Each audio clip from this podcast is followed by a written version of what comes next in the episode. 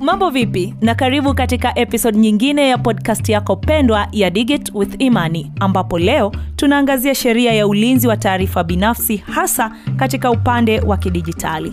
Tutafahamu hali ya uelewa wa wananchi juu ya dhana ya ulinzi wa taarifa binafsi na uelewa mpana wa sheria hii kutoka kwa mwanasheria wa haki za binadamu hasa haki za kidijitali Bi Rachel Magege. Mimi ni Iman Henrik, karibu. This this is Digit with Imani. Imani. The podcast. podcast. Kwa mujibu wa taarifa iliyotolewa na ofisi ya mwanasheria mkuu wa serikali, sheria hii ni kwa ajili ya kuweka masharti kuhusu misingi ya ulinzi wa taarifa binafsi kwa lengo la kuweka kiwango cha chini cha matakwa ya ukusanyaji na uchakataji wa taarifa binafsi, kuanzisha tume ya ulinzi wa taarifa binafsi, kuimarisha ulinzi wa taarifa binafsi zinazochakatwa na vyombo vya serikali na vyombo binafsi na maswala mengine yanayohusiana na hayo. Mnamo mwezi Disemba 2022, Tanzania ilipata sheria ya ulinzi wa taarifa binafsi, sheria ambayo imekuwa ikipiganiwa na wanaharakati wengi wa maswala ya haki za binadamu waliokuwa wanataka sheria hiyo iwepo ili taarifa binafsi za watu ziweze kuwa salama. Na hatimaye tarehe moja Mei, serikali kupitia waziri wa habari, mawasiliano na teknolojia ya habari Nape Nnauye ilitoa notice ya kuanza kutumika kwa sheria hiyo, ingawaje tume ya kushughulikia sheria hiyo haikutangazwa kama ambavyo ilikuwa matarajio ya wengi na ilivyoainishwa kwenye sheria hiyo. Lakini pia kanuni za sheria hiyo bado hazijawekwa wazi. Ni wazi kuwa nyuma ya uanzishwaji wa sheria ya ulinzi wa taarifa binafsi, wanaharakati wa maswala ya haki za binadamu na serikali pia waliona yapo manufaa ama ipo maana ya kutungwa kwake. Swali linabaki kuwa uwepo wa sheria hii una maana gani kwa wananchi wa kawaida pamoja na taifa kwa ujumla? Na kabla tufahamu hilo, tuanzie kwa wananchi ambao ndio haswa walengwa wakuu wa sheria hii ambayo imelenga kulinda taarifa zao binafsi. Wanaelewa nini kuhusu sheria hii? Kusema ukweli wa Mwenyezi Mungu, sielewi chochote kuhusu sheria ya, sheria ya ulinzi wa data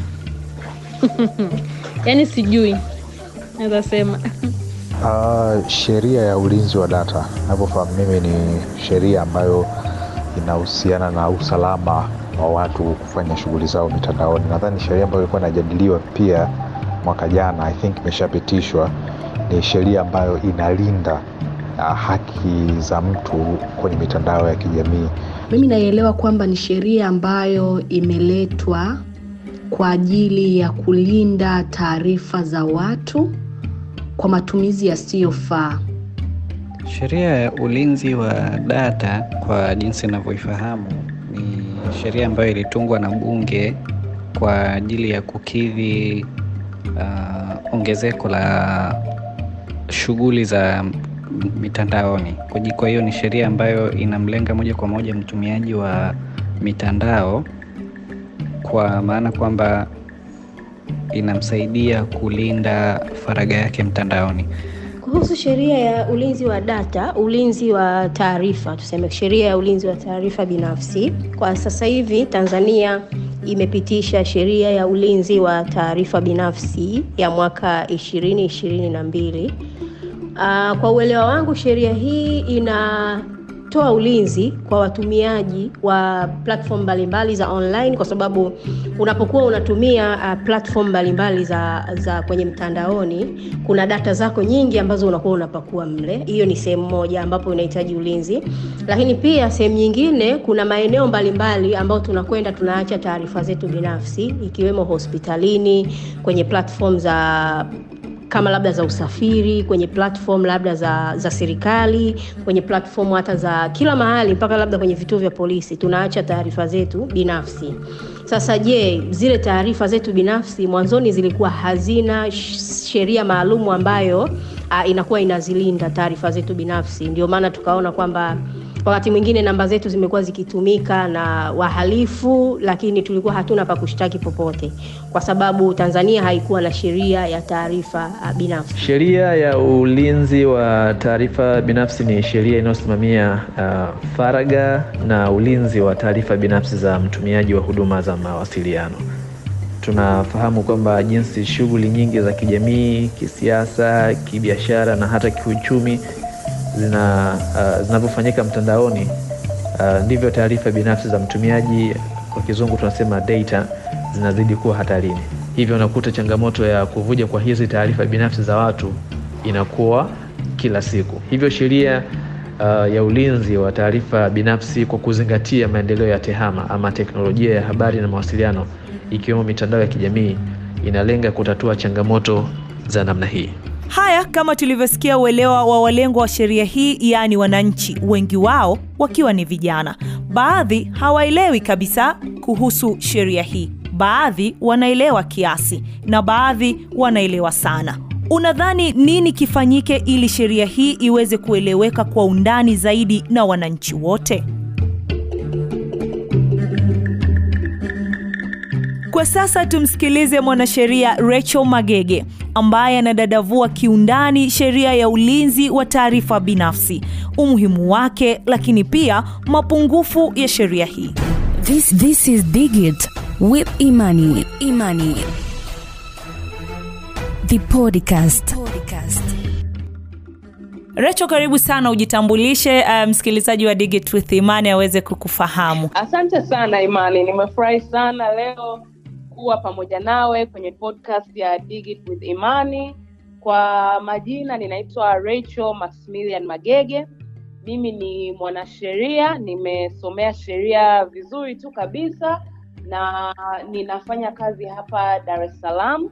Kwanza mtu ange, uh, ningependa kufahamu kwanza sheria ya ulinzi wa taarifa binafsi ama data protection ni maana yake nini ama ina maana gani?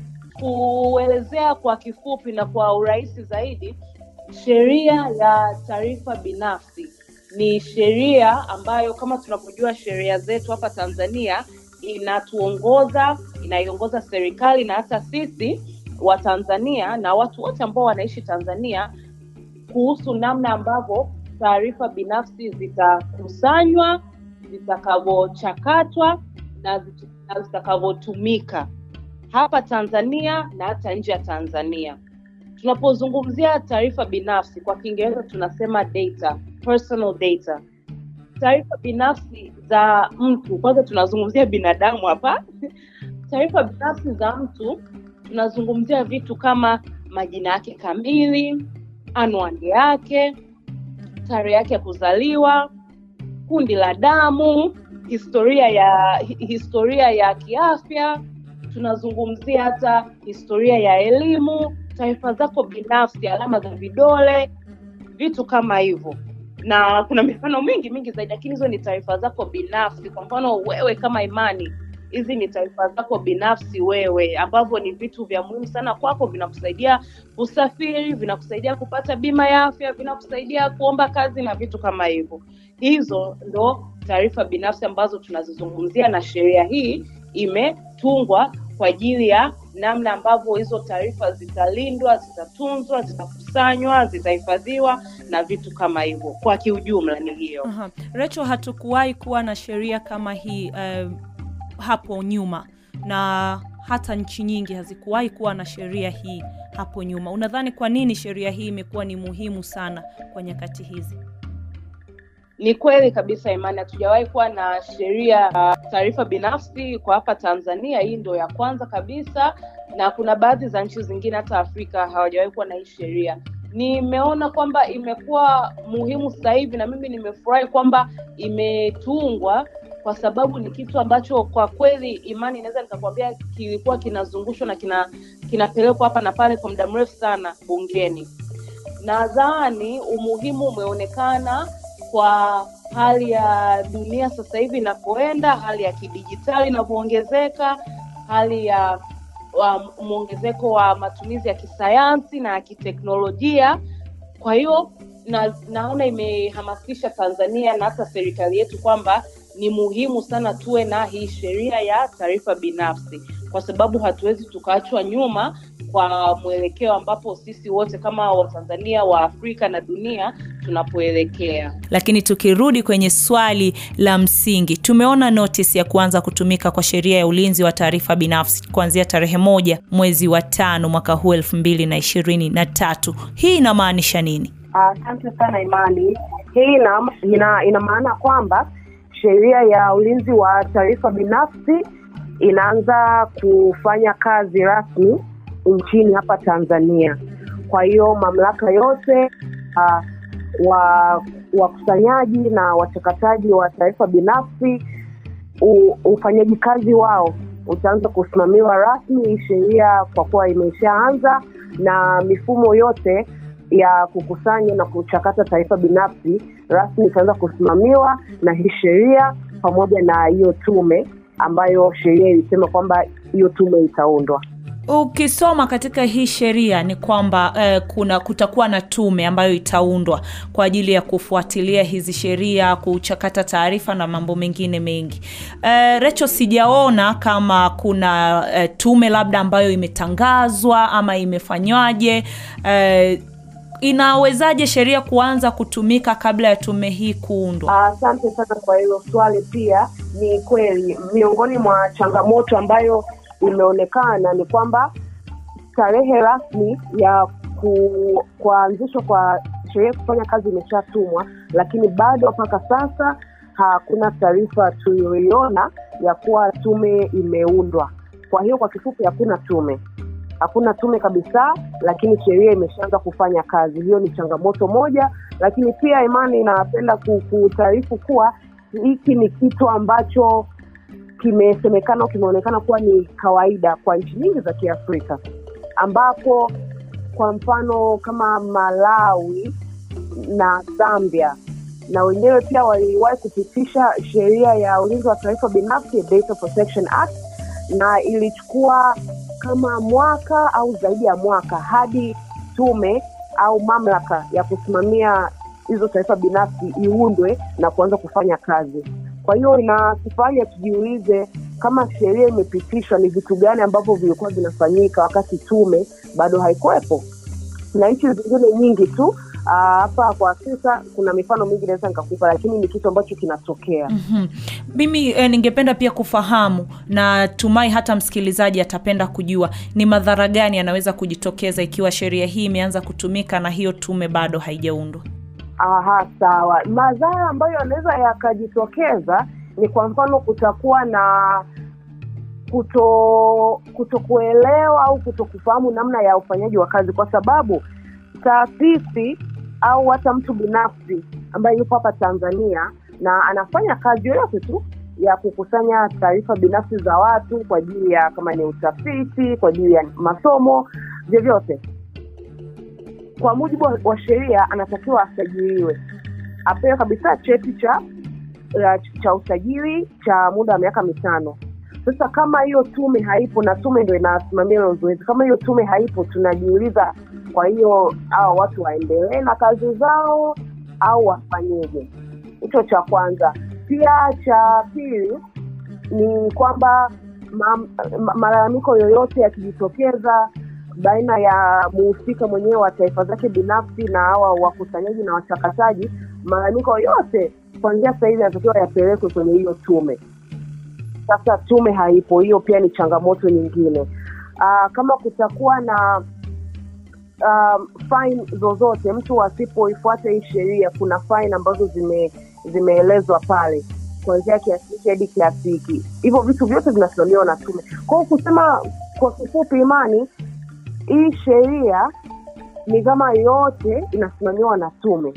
Sasa kama tume haipo, lazima watu watakuwa hawaelewi na wanajiuliza sasa utendaji wa kazi unakuwaje? Una, una lakini pia sheria mwishoni kule, sikumbuki ni kipengele gani haswa, lakini ilisema kwamba waziri atakuwa na majukumu au ataunda pia kanuni ambazo zitatumika kwa ajili ya kuisaidia sheria hii mama ifanye kazi, na hizo kanuni zitakuwa kanuni mbalimbali na zimetajwa pale. Kwa mfano, kutakuwa na kanuni ya mfumo wa usajili, the registration process.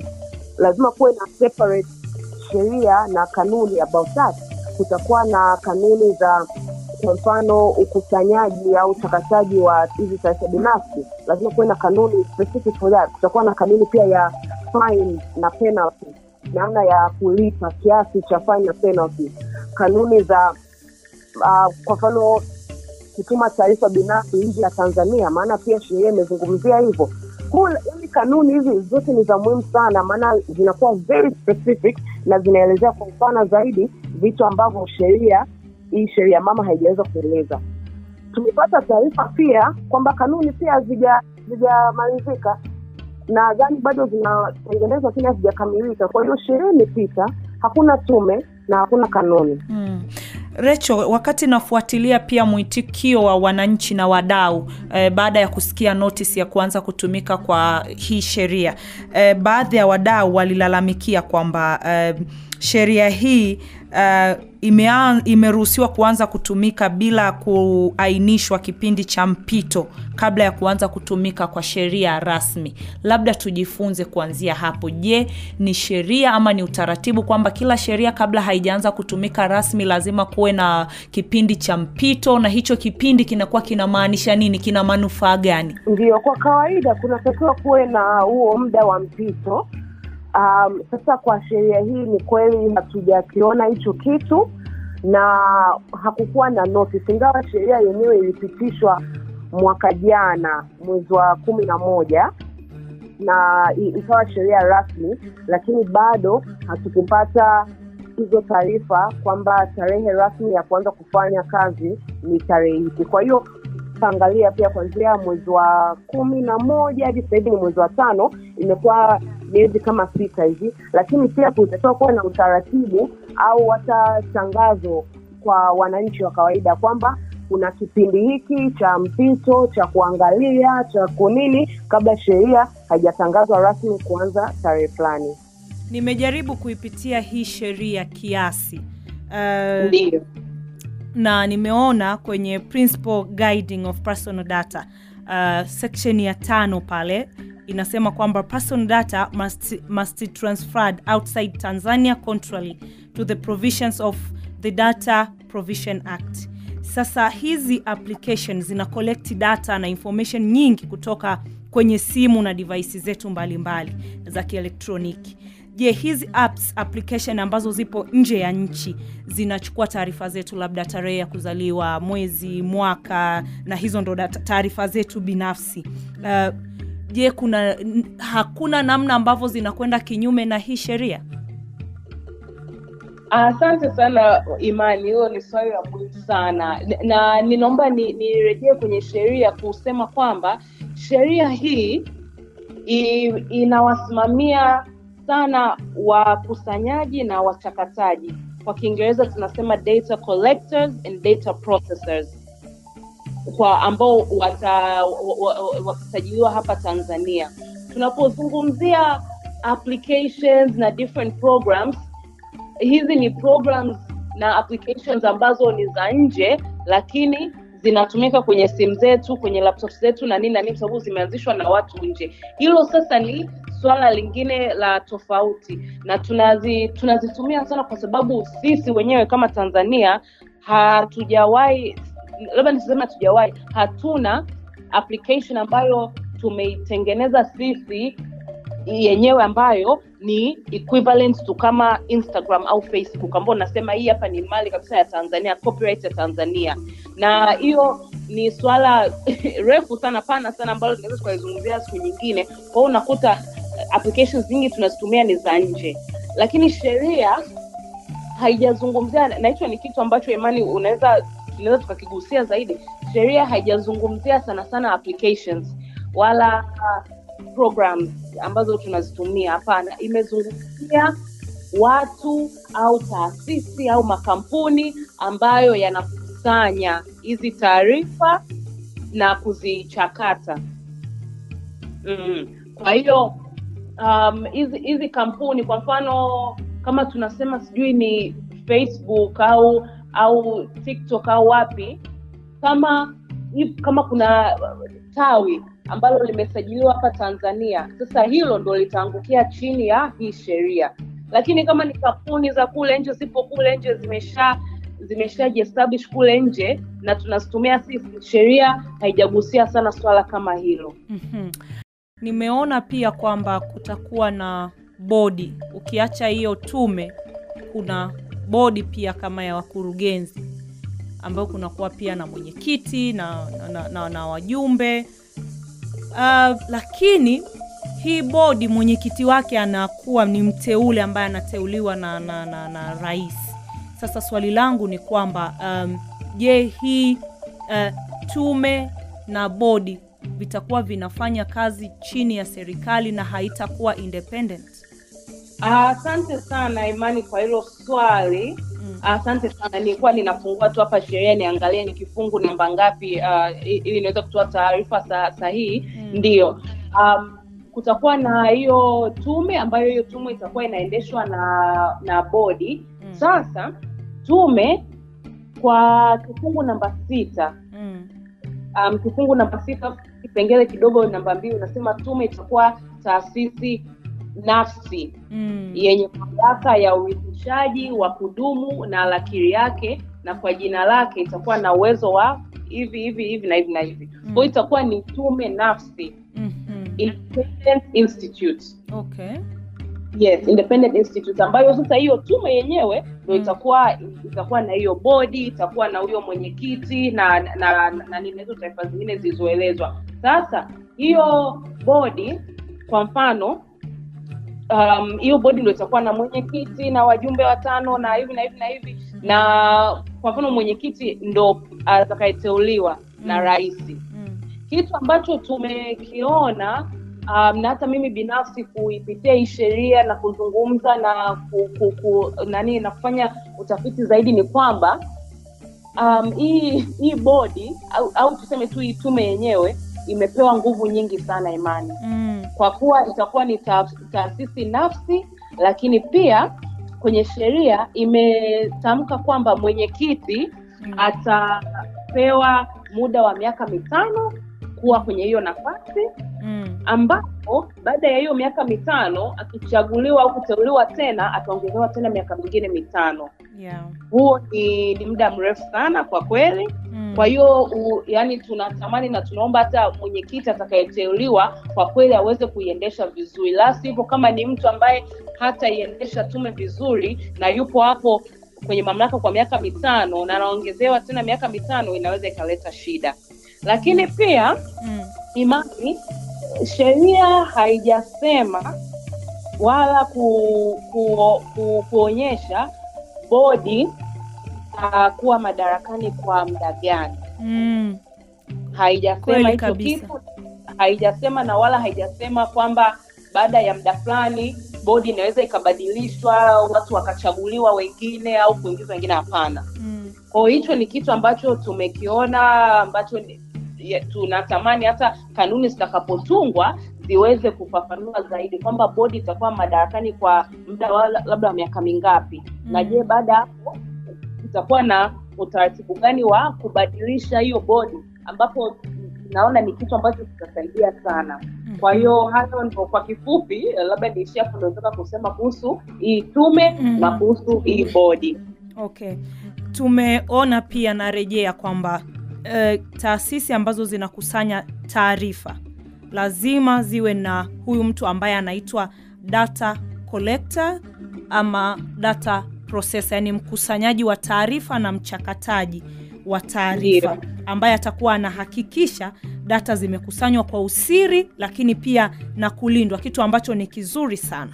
Uh, kitu ambacho nataka kufahamu tukija sasa kwenye upande wa kisheria ni makubaliano gani muhimu ambayo yanatakiwa kuwekwa na huyu mtu ambaye anataka eh, baina ya mtu ambaye anakusanya data na mtu ambaye anatoa taarifa zake? Yaani yale personal kwamba okay labda kwenye hili nitapenda hili labda jina langu lisisemwe labda kwenye hili nimetoa hii na hii akaweka masharti fulani kuna makubaliano gani ya kisheria ni muhimu kuyaweka kati ya mtu ambaye mtoa taarifa na mchukua taarifa licha ya kuwepo kwamba kuna huyu data collector na processor ambayo wanatakiwa kuzilinda hizi taarifa Asante sana Imani. Ndio, mkusanyaji wa taarifa na mchakataji mm. wanatakiwa kupata ridhaa kutoka kwa muhusika wa hizo taarifa. Kitu cha kwanza kabisa Mm. wanatakiwa wapate ridhaa kutoka kwa huyo mtu kwamba watakusanya taarifa zake na wa- wa- wa- wa- wa- wa- watazichakata Mm. na hiyo ridhaa inatakiwa iandikwe Mhm. kwa sababu inaleta ushahidi wa nguvu zaidi kama imeandikwa Okay. lakini pia um, kisheria um, nani ingawa sipendi sana kutumia hizi lugha za kisheria kwa sababu natamani wasikilizaji wetu wote waelewe lakini Yeah. u, kwa mtu atakayepata muda kupitia hiyo sheria ukiangalia kifungu namba ishirini na tatu tunazungumzia chanzo na utoaji wa taarifa binafsi ambapo kinaelezea kwa kifupi tu kwamba kabla ya kukusanya taarifa binafsi mkusanyaji atahakikisha kuwa mhusika anatambua madhumuni ya ukusanyaji wa taarifa zake anafahamu kuwa ukusanyaji wa taarifa binafsi ni kwa madhumuni yaliyoidhinishwa na anawafahamu wapokeaji wa taarifa binafsi waliokusudiwa Mm. kwa hiyo anatakiwa kujua taarifa zake zinakusanywa kwa ajili ya nini namna au mfumo wa kukusanya hizo taarifa je itakuwa kama hivi kwenye simu au itakuwa kwenye karatasi au itakuwa kwenye interview ya laptop au itakuwa Mm. nitaitwa sehemu yani mifumo yote anatakiwa ijue alafu pia anatakiwa kujua taarifa yangu inapelekwa wapi kwa nani Mhm. au watu ni akina nani unaona Yeah.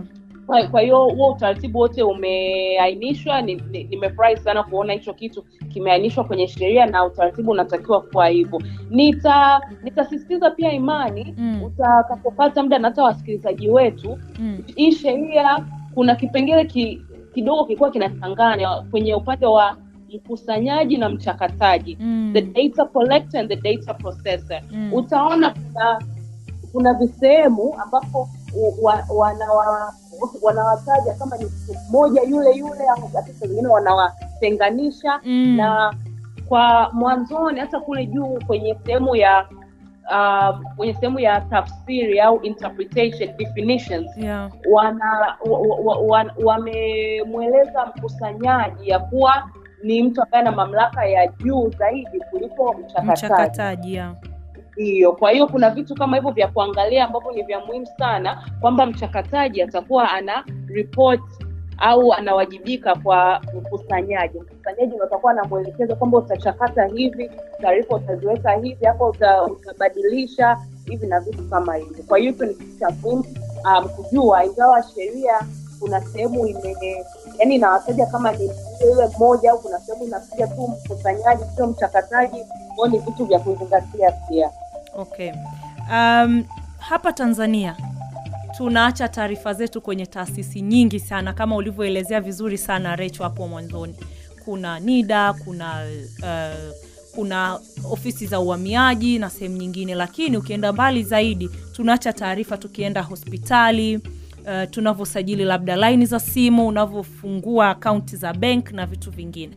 Nilikutana na scenario moja uh, kwenye kibanda cha kuuza uh, vitafuno asubuhi. Nikakutana na hizi karatasi za hospitali na zina taarifa za watu majina grupu la damu na vitu vingine na hizo ni sehemu za data za mtu binafsi. Sasa kuwepo na kuachwa uh, hizi data sehemu nyingi kwenye taasisi nyingi na kama hivyo wanashindwa kuzitunza baadaye wamekaa wamekusanya kwenye makaratasi zimekuwa nyingi zaidi baadaye ndo unakuta zinafungiwa huko maandazi unakuta taarifa zako ziko pale na swala la afya ni swala eh, la mtu binafsi. Hii haiingilii eh, privacy ya mtu na kumfanya sasa labda kama alikuwa na magonjwa makubwa watu waanze kumnyanyapaa kwenye jamii na vitu vingine? Ndio kabisa kabisa inaleta shida imani kwa sababu taarifa binafsi za mtu zinatakiwa zilindwe na kama ulivyotaja kwa mfano hospitali wapi zinatakiwa zilindwe. Na sheria itakapoanza kutumika kutakuwa na e, yani kutakuwa na um, adhabu kali sana. Naweza kama nikasema. Mm. kutakuwa na adhabu kali sana iwapo mkusanyaji au mchakataji hatazitunza na kuzilinda taarifa binafsi za mtu. Kwa sababu haileti maana mtu kuweka taarifa zako binafsi kwenye hospitali alafu karatasi ikakutwa wapi imekaa tu ovyo mtu mwingine anaweza kupata hizo taarifa zako. Hapana haipaswi kuwa hivyo. Kwa hiyo Mm. sheria pia imezungumzia namna ambavyo taarifa za za watu binafsi zinatakiwa kulindwa na kutunzwa. Lakini pia uh, sheria imeruhusu na imeeleza namna ambavyo mhusika mwenyewe anaweza akaleta malalamiko mbele ya tume. Kwao anaweza akamshtaki aka, akamshtaki hata mkusanyaji au mchakataji mbele ya tume na uchunguzi unaweza ukaanza kufanyika dhidi ya hiyo taasisi au huyo mtu. Kwao kwa mfano kama ulivyosema hiyo ya hospitali mtu akagundua taarifa zake zimewekwa sijui kwenye duka gani labda labda itakuwa ni nesi au nani alikuwa amebeba mafaili ameenda tu kununua maji au wapi dukani bahati mbaya au nini hakuangalia vizuri ameacha taarifa zake pale. Mtu akaja kukuta taarifa zake ziko pale kwa sheria hii anaweza akaenda akapeleka malalamiko na kuna utaratibu wake utajaza fom utaelezea hivi na nini na nini kwenye tume. Mm. tume hii yenyewe. Tume um, itatoa notice notice kabisa hadharani kwamba tunafanya uchunguzi dhidi ya taasisi hii au hii kwa kukiuka au kutokulinda taarifa binafsi za wateja wake au watu wake. Na kwenye yes kabisa. Na kwenye kufanya uchunguzi Mm. sasa hapo ndo kumekuwa na ukali zaidi kwa sababu inaeleza kwamba hata vifaa kama we ni mtu binafsi na ulikuwa mkusanyaji vifaa vyako vinaweza vikachukuliwa kama ni taasisi vifaa vinachukuliwa mm. au kama ni hivyo. Kwa uchunguzi umeelezea mambo mengi kama hayo. Sasa uh, baada ya uchunguzi kufanyika kama itaonekana huyo mtu au, au taasisi binafsi wamefanya makosa wanapewa fine au wanaweza wa- wa- wa- wakafungwa jela.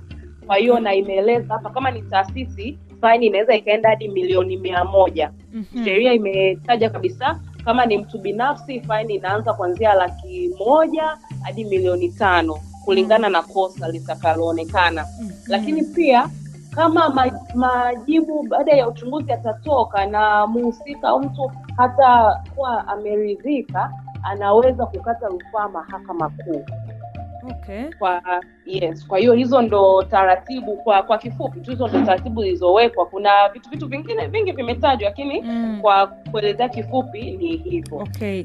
Uh, kuna watu wanakusanya taarifa za watu kwa ajili ya matumizi ya biashara labda kwa mfano wale wanaofanya email marketing uh, inawapasa kukusanya email za watu ili waweze kuwasili, eh, kuwasiliana nao ama kutangaza bidhaa ama ofa na vitu kama hivyo um, sheria hii labda imegusia kuhusiana na usiri wa hizo taarifa zao au namna gani hii sheria ime haija very specifically on that mm. yani bado imekaa kiujumla sana Mm. lakini inapaswa tu mtu sasa hivi ajue kwamba iwapo tu katika kazi yako au, au katika hata zile orodha objectives za kazi yako au taasisi yako utakuwa na um, ku- ku- utakuwa na kipengele cha kukusanya taarifa binafsi za watu. Ni Mm. bora ujitahadhari na ujilinde na ufuate um, ufuate kanuni ambazo sheria zinasema. Ili kuepuka matatizo huko mbele. Kwa sababu uh, ili mradi as long as wewe una taifa binafsi za mtu. Mm. imani. Hata kama ni biashara hata kama ni nini lakini kwenye, kwenye hii sheria unaangukia kwa mtu aliyekusanya. Mm. umekusanya taarifa binafsi maana saa utakusanya email ya huyu mtu unafanya biashara. Unaweza ukakusanya anwani yake labda yuko mkoa gani Mm. saa gani. Utakusanya hata umri wake. Sijui kama anafanya biashara ya nguo nini unataka kujua uzito urefu kama hivyo. Hizo zote ni taarifa binafsi. Mm. zote hizo ni taarifa binafsi. Kwa hiyo lazima itabidi upate sheria na kujilinda ujue kwamba haya mimi basi kwa kipengele hiki itakuwa nimesajiliwa na hivi linatakiwa kufanya taarifa binafsi. Lakini kama sio sio kipengele kikubwa sana cha kazi yako maana kazi zingine mm. au taasisi zingine hazihitaji kukusanya taarifa binafsi um, yani as the main objective ya kazi wanazozifanya. Hiyo pia sasa sheria haija haijasema kwa uwazi. To be specific, hiyo- eh, to be specific kidogo recho um, sisi waandishi wa habari kuna namna pia tunakusanya taarifa binafsi za watu. Sheria hii inatugusa vipi ah, waandishi inawagusa sana kwa sababu kwa, kwa sababu nyie mnakusanya na pia mtatakata mtakuja kufanya editing Mm. labda hapa hivi na hivi. Sheria pia imezungumzia namna ya kufanya editing.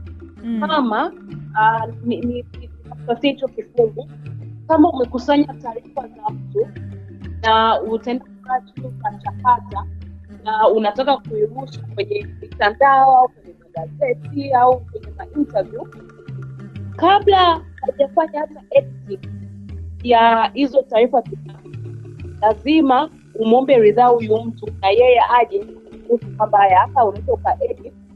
Labda amekupa taarifa ya mtaa aliyokuwa nai alafu kuanzia mwanzo wa kazi yako mpaka unakamilisha kazi amehama hakai huo mtaa mm. na vitu kama hivyo anatakiwa aje yeye na kufanya editing. Hautakiwi kuedit wewe mwenyewe. Labda Mm. kama umeona kwenye instagram au facebook amesema labda mimi sasa ninaishi hapa au kapost picha mimi nyumba yangu hii hapa. Hautakiwi kubadilisha wewe. Unatakiwa kumwomba yeye taarifa hii ya kwako au kitu kama hivi kwa hiyo sheria imemlinda muhusika hivyo kwamba taarifa zake um, hata kabla zijarekebishwa zinatakiwa um, zibadilishwe kwa idhaa yake kabisa kwa hiyo kwa kweli kwa waandishi sheria inawahusu sana mm-hmm. Recho mimi ni kushukuru sana sana labda kwa kumalizia. Uh, unadhani katika haya mapungufu ambayo tumeyaona na wadau wengine wanasema labda nini kifanyike ili uh, watu tuweze kuifurahia zaidi hii sheria ya ulinzi wa taarifa binafsi? Asante Imani, hilo ni swali zuri sana.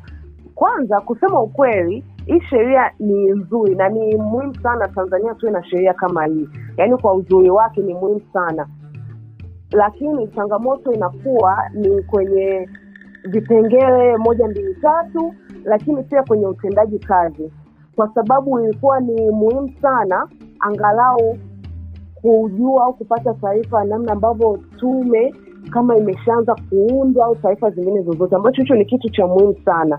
Lakini pia ninaona ni muhimu sana watu wajue kwamba hii sheria imetengenezwa rasmi kwa ajili ya kumlinda muhusika wa taarifa binafsi. Ukiangalia vitu vingi vimetajwa kwa ajili ya kumpa haki na kumtetea muhusika wa taarifa binafsi, alafu majukumu mengi uh, adhabu, maelekezo, nini yamewekwa kwa ajili ya mkusanyaji na mchakataji, kwa sababu pia sheria ime kuna kipengele kimezungumzia haki za muhusika mwenyewe wa taarifa binafsi kwamba ana haki hii ana haki ana haki hii, lakini hakuna sehemu ambayo imezungumzia haki ya mkusanyaji wala haki ya mchakataji. Uh, sheria imezungumzia kipengele cha malalamiko, lakini kwenye malalamiko ni muhusika mwenyewe ndo imemzungumzia kwamba yeye akiwa na malalamiko anaweza akapeleka kwenye tume. Hajazungumzia kwa upande wa mkusanyaji na mchakataji. Je, mkusanyaji mwenyewe pia akiwa na malalamiko anayapeleka wapi katika kazi yake? Amekusanya hizi taarifa, wameingia kwenye mkataba na muhusika, alafu ikatokea hivi, muhusika akafanya ukorofi, akafanya hivi, akakiuka hivi na hivi na hivi na hivi. Kwa hiyo muhimu sana Imani na wasikilizaji wote wajue, iwapo unafanya kazi yoyote ambayo ina inajihusisha na kukusanya taarifa binafsi za watu, jifunze. Ni muhimu sana kujifunza kanuni zote za kumlinda huyo muhusika, ili uweze kujilinda wewe mwenyewe, kwa sababu hii sheria kwa hapa Tanzania na imeshaanza kufanya kazi, inamwangalia sana muhusika mwenyewe wa taifa binafsi. Kwa hiyo ni kufanya kila kitu, hata kama ni vitu ambavyo havijawahi kufanyika, lakini angalia na kujiongeza kwamba hapa natakiwa kufanya nini mtu fulani kabla sijaingia kwenye chuo fulani na kuongea na walimu kwamba ninataka kupata taarifa za wanafunzi, nijiandae, nijipange vizuri kabisa, niwe nina um, nakala za kuomba ridhaa niwe nina hiki niwaambie kwamba mkusanyaji atakuwa ni huyu na mkusanyaji labda mbele ya safari akibadilika nitawajulisha kwamba mkusanyaji amebadilika sio mimi tena ni yule. Hivi yani vitu kama hivyo. Kwao ni kujiongeza nimekuwa um, makini na kujua kwamba hata sisi pamoja na mtu ambaye anaweza kuwa anajihusisha kwenye kukusanya na kuchakata taarifa ni muhimu tujue kwamba hata sisi taarifa zetu zinakusanywa na kuchakatwa kwa hiyo una, una, u- unacheza pande zote mbili. Na wewe mwenyewe ni kujua haki zako. Kwamba kampuni fulani ya simu imeniomba hivi au mtu fulani ameniomba hivi taarifa zangu zinaenda kwa nani? Uh, je nikitaka kuzibadilisha kuzirekebisha zinakuaje nikitaka taarifa zangu zifutwe. Labda nimehama mtandao huu wa tigo nimeingia vodacom. Nataka taarifa zangu zote za tigo zifutwe zifutwe kabisa. Sheria imesema hicho kitu kwamba muhusika taarifa binafsi ana haki ya kusema na kumwomba mkusanyaji au mchakataji kufuta kubadilisha kurekebisha chochote kuhusu taarifa zake kwa hiyo hivyo ndo vitu vichache ambavyo naweza nikakuachia navyo imani asante sana recho na kushukuru kwa kuungana na sisi na imani ha, hii itakuwa takeaway nzuri sana kwa msikilizaji hata kwangu pia nikutakia wakati mwema asante sana imani na kwako pia This this is Digit with Imani. Imani. The podcast. podcast. natumaini umejifunza kitu kutokana na episodi ya leo na hata wewe ambaye huenda ulikuwa hujawahi kabisa kusikia kuhusu sheria hii basi utakuwa umepata uelewa na kufahamu umuhimu wake. Lakini pia wajibu wako kama mwananchi katika kuwa makini pindi unapotoa taarifa zako binafsi. Mpaka wakati mwingine mimi ni iman henrik usikose kuendelea kutufuatilia katika mitandao yetu ya kijamii kama vile facebook twitter instagram kwa kuandika digit with imani. Lakini kutafuta episodi yetu katika digital platform zote inapatikana kwa jina la digit with imani